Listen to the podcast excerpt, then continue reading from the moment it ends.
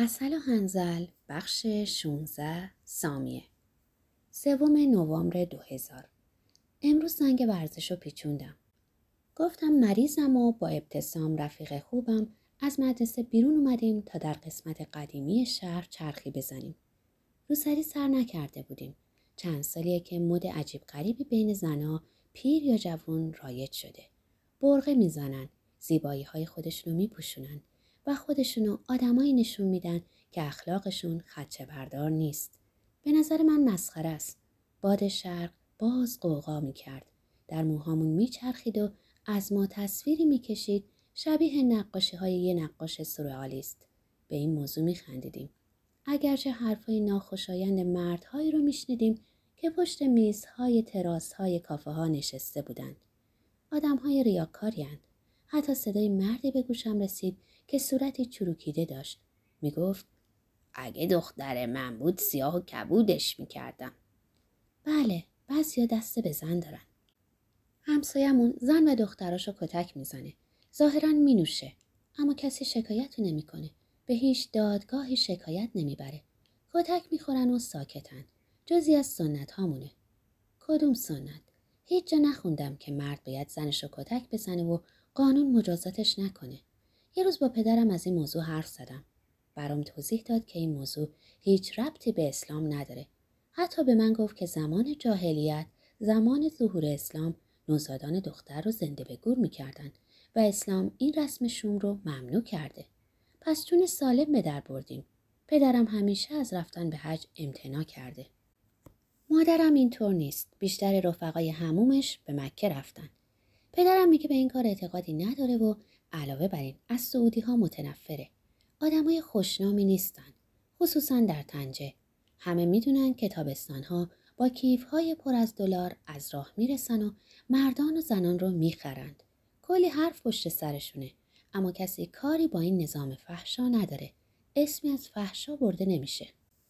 از خیابون لیبرته که پایین می اومدیم با ابتسام مقابل گالری دولاکروا ایستادیم. گالری رو بخش فرهنگی انیستیتو فرانسه اداره می‌کنه. نمایشگاه یه جوون مراکشی بود.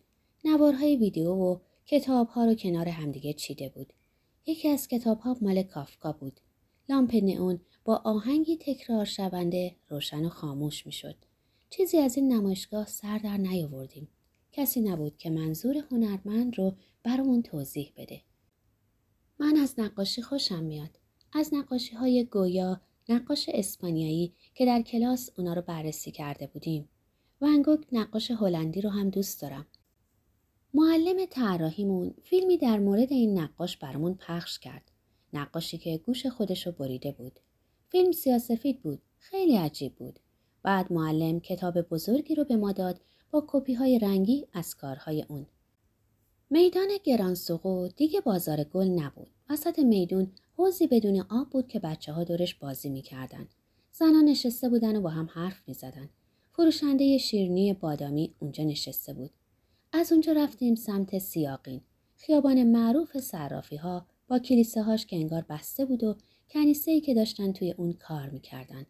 ظاهرا یهودی آمریکایی که پدر مادرشون متولد تنجه بودن اونو مرمت می‌کنند. طلا فروشی که مادرم خیلی وقتا برای خرید یا تعویز طلا به مغازش می‌رفت. در میدون اصلی فقط کافه ها بودن. منتها علیه سمت راست سینمایی بود که از مدتها قبل بسته بود. لابد خیلی از سالن های سینما به خاطر حجوم دیویدی ها و صد البته فیلم های کپی بسته شده بودند. این میدون در چند قدمی بندره. انواع و اقسام قاچاق فروشا اینجا بودند. ظاهرا امروز عوض شده. خرت و پرت فروشی، دست فروشا و تعداد نسبتا زیادی کافه تاریک. چند بانویی که پشت میزها نشسته بودند توریست بودند. ابتسام به من گفت بیا بریم قهوه یا کوکا بخوریم. بله نشستیم و خیلی منتظر شدیم تا پیش خدمت لطف کنه بیاد و به سفارشمون برسه. با ما اسپانیایی حرف زد. فکر می‌کرد دخترای مراکشی هرگز جرأت نمی‌کنن به کافه بیان که در اونجا راحت هشیش دود می‌کنن. بعد از چایمون که ولرم ما رسید و بیتردید از عمد این کارو کرده بودند راه قصبه رو در پیش گرفتیم برای رفتن به کافه مشهور هفا کافه روبروی دریا جلوی ورودی تابلوی نصب کرده بودند که نشون می‌داد این کافه از سال 1921 دایره. پشت سر هم تراس بود با میزهای آهنی و سندلی های حسیری که بیشترشون لق بودند. دسته های زنبور بالای سرها پرواز می‌کردند چون اونجا بیشتر از هر چیز به چای نعنای بسیار شیرینش معروف بود. اون روز دریا زیبا بود. روشن و آروم. گاهی آبی، گاهی سبز. در افق سواحل اسپانیا پیدا بود. در سالنی کوچک مردها روی صفره های نشسته بودند و مدواخشون رو دود می‌کردند. مدواخ پیپ عربی وسیله برای استفاده از مواد مخدر. ابتسام پیشنهاد کرد که از پیش خدمت بخوایم برامون مدواخی چاق کنه و بیاره. بهش گفتم دیوونه شده. هرگز یک زن اونم با سن و سال ما جرأت نکرده در ملع عام چیزی دود کنه. از آدمای اینجا برمیاد که با سنگ بیرونمون کنند. ابتسام از قضیهش با مردی مسن حرف زد. مردی که شعرها رو در روزنامه کوچک چاپ می‌کرد. از او تعریف می‌کرد و روزنامهش رو نشونم داد. بهش گفتم باید از مردهای مهربون دوری کنه. از شعرش حرفی نزدم. به نظرم لوس و بیمزه بود. بهتر بود توی ذوقش نزنم. اما چه خوب که کسی رو پیدا کرده که شعراشو دوست داشته باشه. چشمک نورهای روبرومون ما رو به این فکر انداخت که دیرمون شده و حتما پدر مادرمون خیلی نگران شدن. بلند شدیم و تا خونه دویدیم. به محلمون که رسیدیم دو تیر برق لامپ نداشت. تاریک بود. شهرداری هرگز لامپای سوخته رو عوض نخواهد کرد مگر اینکه شاه روزی از اون خیابون رد بشه. پدرم اینو می‌گفت. مادرم جلوی در ایستاده بود دعا می‌خوند و با تسبیحش ذکر می‌گفت. دست رو بلند نکرد. برعکس گریه کرد و منو در آغوش گرفته به سینش فشرد. خیلی نگرانت شدم. از فردا که خبر نداریم. کجا بودی دختر؟ به هم بگو. راستشو گفتم. حرفی نزد.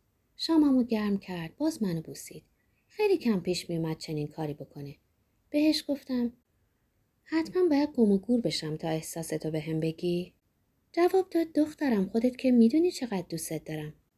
همیشه سر وقت از مدرسه برمیگشتی. باید به هم خبر می‌دادی. البته خدا بزرگه. قسمتی از شب رو به از بر کردن شعر زورق مست سپری کردم. اعتراف می‌کنم یکی از سختترین شعرهاست برای حفظ کردن و البته برای فهمیدن. اما شعر همینه دیگه باید در چاه کلمات در پی معنایی بود. شهر خواب است همچون حیوانهایی که نقاشی کردم. سکوت با شب از راه رسید. گلها رو پایمال کرد. عطرشون در هوا پیچید. خیابانها رو می‌بینم و مردهای تشنه هوس را. زنهایی را که چشمها را میبندند و دریا را که از رویاهای زنان کناره می‌گیرد. چون لحافی پشمین پس می‌رود و پرده از رویاشون بر میدارد. و من سوی چیزی کشیده می شوم که نمی بینمش. افقی که وقتی به سویش می روم دور می شود. با آغوشی پر از میوه ها و عشق. از دیروز دلشوره آزارم میده. زیاد زنده نخواهم موند. هر لحظه مطمئنتر میشم. چیزایی می‌بینم که نمی‌تونم توضیحشون بدم. هر بار که این فکرشون به سراغم میاد شب یا روز لرزه به اندامم میفته. اگه خواب باشم بیدارم می‌کنه. انگار مرگ پشت در ایستاده و باید بلند شم و دعوتش کنم که بیاد داخل. مرگ رو چون شبهی سفید می‌بینم که منو در چیزی میپیچه و از این زندگی دور دورم می‌کنه.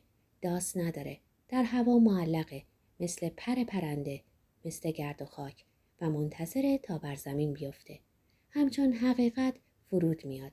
قاطع. بدون جر و بس. بدون وقفه. تیغه گیوتین منو نمیترسونه. اما یادم میندازه که فرصتم تموم شده. برای همینه که برای نوشتن عجله دارم. فکر نمی کنم. دنیا به من دیکته می‌کنه و می نویسم. بی تردید دنیای من.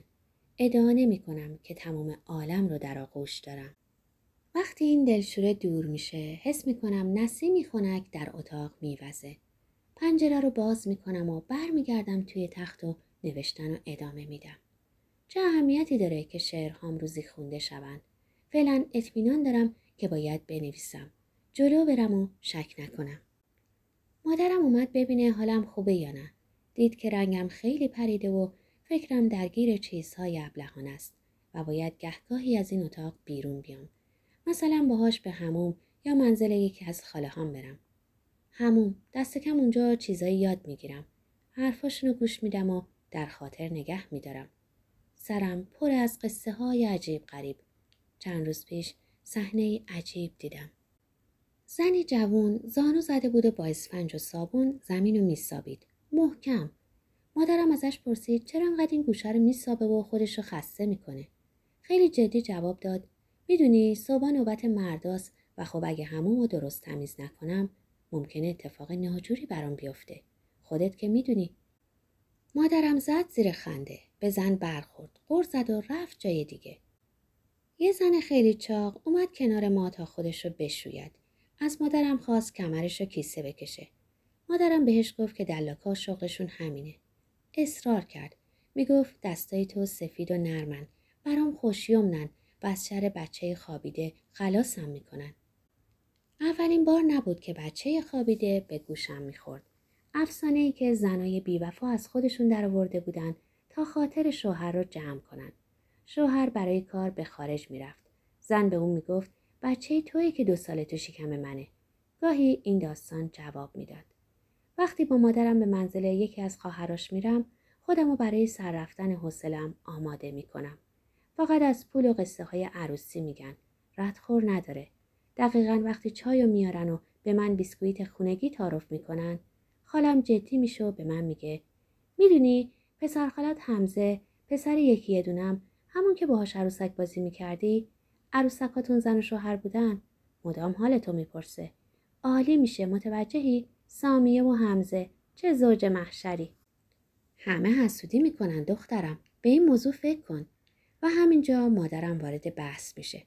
هنوز بچه است اما باهات موافقم. زوج خیلی خوبی میشن. لبخند می‌زنم میخندم و حوصلم سر میره. دلم برای اتاقم برای دفترم تنگ میشه. دلم برای تنهایی تنگ میشه. این آدما نمی‌دونن تنهایی چه لذتی داره. چقدر شیرینه.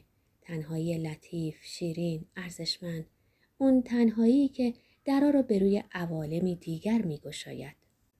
حالا شعر ویکتور هوگو رو می‌خونم. منو به سرزمین های وسیع و خیالی می‌بره. وقتی خوندنم تموم میشه از پنجره بیرون رو تماشا می‌کنم. مردم میگذرن.